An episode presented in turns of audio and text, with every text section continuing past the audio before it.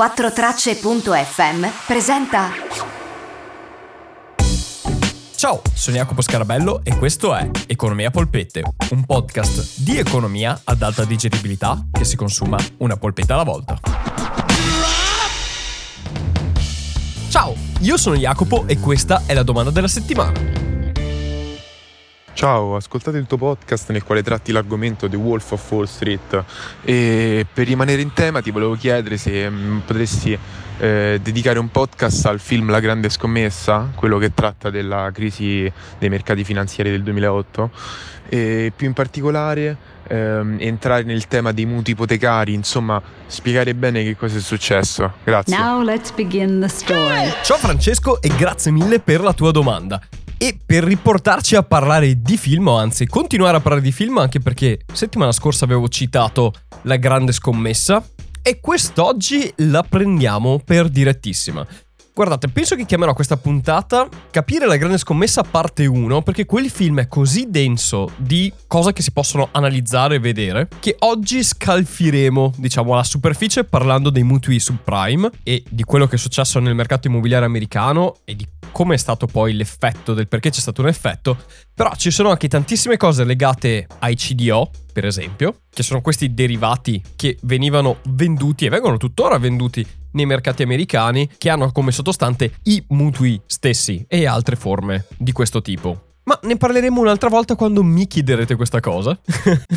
Aspetterò la vostra domanda e parleremo magari anche di quella parte del film, della parte appunto più finanziaria e diciamo doggi della situazione. Oggi parliamo dei mutui e di quello che è successo nella crisi del 2007, poi diventata del 2009, in Europa perlomeno, con i mutui, perché diciamo che molto è partito da lì, anche se poi c'è stato il cosiddetto ripple effect, quindi l'effetto a catena, che però ripple eh, sono le ondine che si fanno quando buttate un sasso in uno stagno. E quindi partiamo con quello. L'inizio, diciamo, da cui tutto è partito, e poi magari in altre puntate, in altre parti di questa disamina del film, vedremo anche il resto. Allora, che cosa succede nella grande scommessa in relazione ai mutui? Beh, vediamo cosa è successo nel 2007, o meglio, dal 2002 al 2007 negli Stati Uniti. Perché dal 2002? Beh, dal 2002 per vari motivi. Da una parte perché dopo le Torri Gemelle nel 2001, per incentivare l'economia che era andata malissimo dopo l'attacco alle torri e quindi bisognava trovare un modo per incentivare l'economia, bene, si abbassarono i tassi di interesse. Quindi le persone erano molto incentivate a indebitarsi e a fare investimenti immobiliari, perché comprare una casa aveva dei tassi molto bassi. Quindi tutti volevano comprarsi una casa e investire sul mattone che era molto più solido che investire sui mercati azionari che erano completamente scoppiati per due motivi. Da una parte la bolla speculativa del 2000 sommata alle crisi delle Torri Gemelle che hanno fatto crollare i mercati nel giro di pochissimo e da quel momento non si sono neanche più ritirati su molti titoli. Quindi le persone volevano buttarsi su qualcosa di più solido. Cosa c'è di più solido di una casa?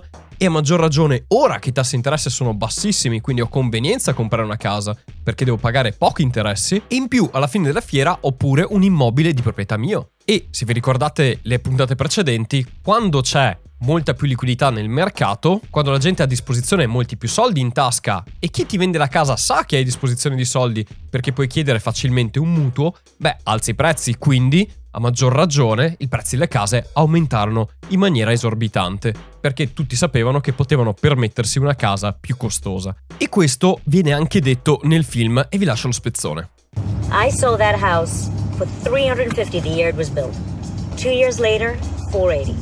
Then 585, maybe 18 months ago. Qui l'agente immobiliare dice sostanzialmente io quella casa l'ho venduta quando l'hanno fatta a 3,50.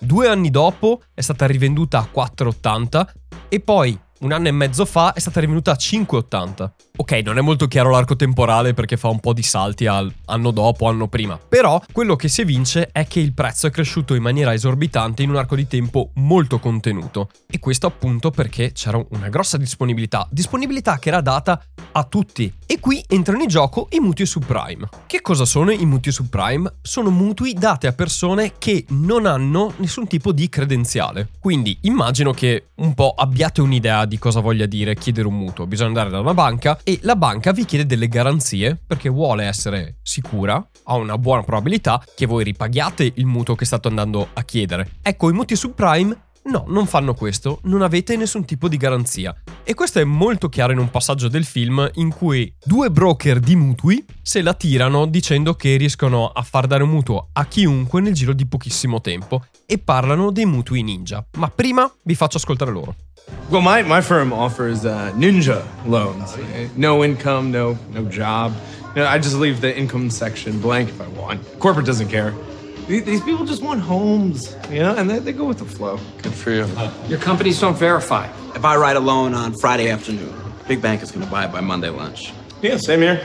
Quindi questo dà uno spaccato di come stava funzionando un po' il sistema dei mutui. Venivano dati a chiunque. I mutui ninja sono appunto un acronimo che dice mutui a chi non ha un income, quindi non ha delle entrate, non ha un reddito, non ha un lavoro, no job, e non ha degli asset, non ha delle case, quindi no asset, quindi non ha delle proprietà che possa dare in ipoteca. Quindi sono proprio dei mutui dati a chi non ha nulla. Come funzionano questi mutui subprime? Beh, funzionano come un mutuo normale, solo che ha dei tassi di interesse più elevati, perché se vi ricordate, anche dalla puntata numero 1 di questo podcast, maggiore è il rischio, maggiore sarà il tasso di interesse che dovrà pagare chi chiede un prestito. Ottimo. Però vi farete già delle domande voi, immagino.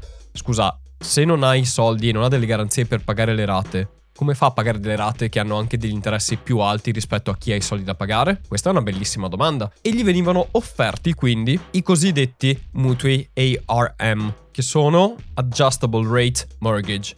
Adjustable rates, dog shit. Che non vuol dire altro che mutuo a tasso variabile, però funziona in maniera diversa da quelli che sono i mutui a tasso variabile che conosciamo noi. Questi mutui a tasso variabile come funzionano? Ti vengono dati con un tasso basso per i primi anni e poi dopo un tot di anni il tasso interesse aumenta. E in questo modo qua cosa succedeva? Che quando era ora di cambiare il tasso di interesse le persone non erano più in grado di pagare perché dovevano pagare di più di quello che pagavano prima che era già un tasso elevato. Però, altra cosa da dire che ha aumentato sia l'aumento dei mutui che l'aumento del prezzo delle case è stato proprio il meccanismo dell'adjustable rate mortgage.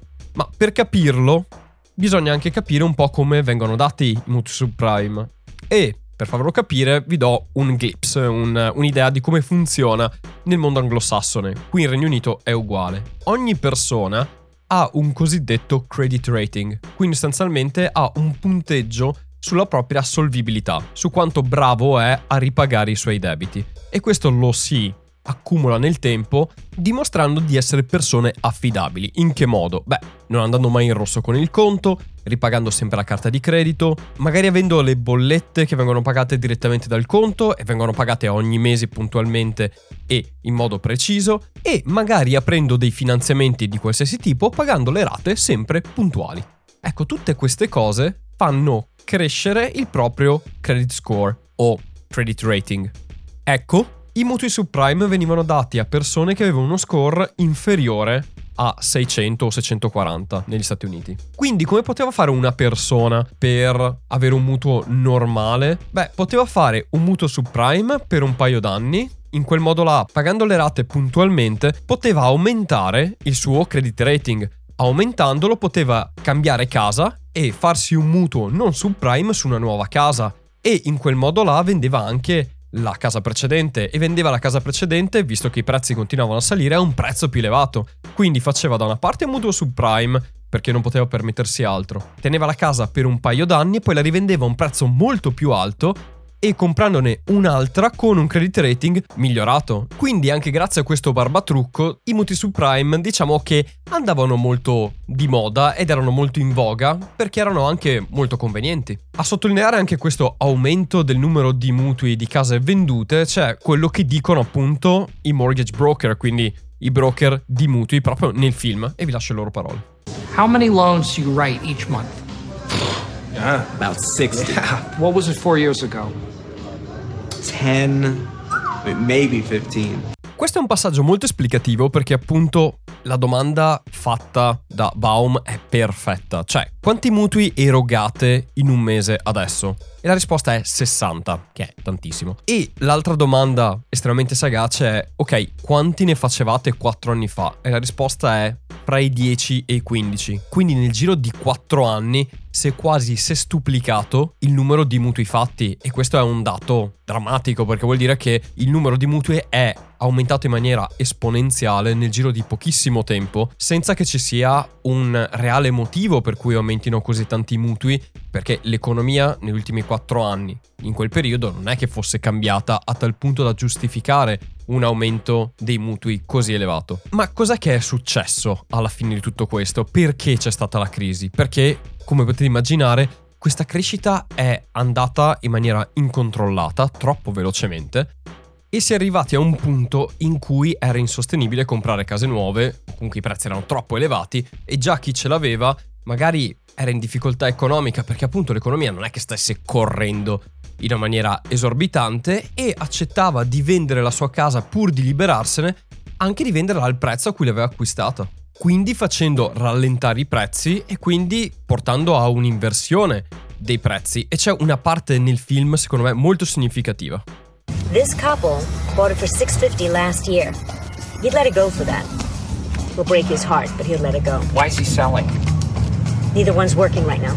Questo è un passaggio molto esplicativo per due motivi. Il primo è appunto che questo proprietario è l'unico che lavora in casa e quindi non possono permettersela e devono venderla, nonostante non vogliano. Il secondo è che sono disposti a venderla allo stesso prezzo a cui l'hanno acquistata e questo è un primo segnale perché comunque appunto l'economia non stava correndo tanto quanto la crescita del mercato immobiliare. Quindi si arriva a un punto in cui le persone hanno bisogno anche di liquidità, non possono più permettersi le case che hanno e cosa fanno? Beh, il mercato sta crescendo, inizio a vendere e mi porto dei soldi a casa e magari mi prendo una casa più piccola, però ho dei soldi da parte perché il valore è salito. Però iniziano a non trovare più gente disposta a spendere quei soldi e quindi, visto che però hanno necessità di quei soldi perché solo uno lavora e non possono pagare il mutuo, abbassano il prezzo della casa e accettano anche addirittura i soldi che hanno speso loro per comprare quella casa. Ma se non arriva nessuno ad acquistare, ma anzi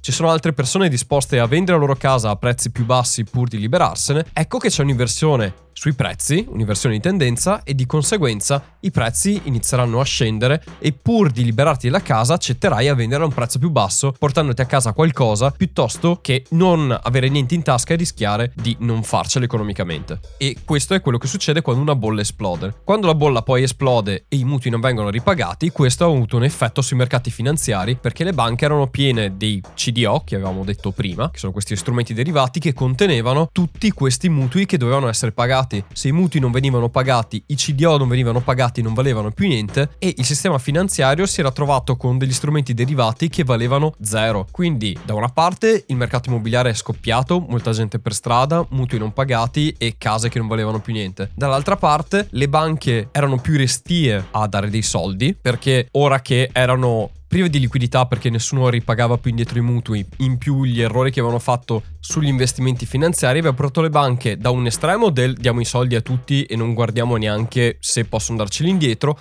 al non dare più soldi a nessuno. Questo poi si è esteso anche all'Europa ed è nata la crisi che conosciamo con un sistema bancario che non dà più a prestito soldi con facilità, anzi è molto difficile che le banche facciano la loro funzione di dare a prestito soldi ed è tutto nato appunto da questa enorme bolla immobiliare del 2007 negli Stati Uniti. Ovviamente ho fatto e raffazzonato su l'ultima parte della crisi del 2007, la vedremo in una maniera molto approfondita e fatta molto meglio in un'altra puntata, se avrete piacere. Comunque sto lavorando su questa cosa e vi aggiornerò in futuro su altri progetti che ho e include anche questa storia. Però per oggi è tutto tutto tutto.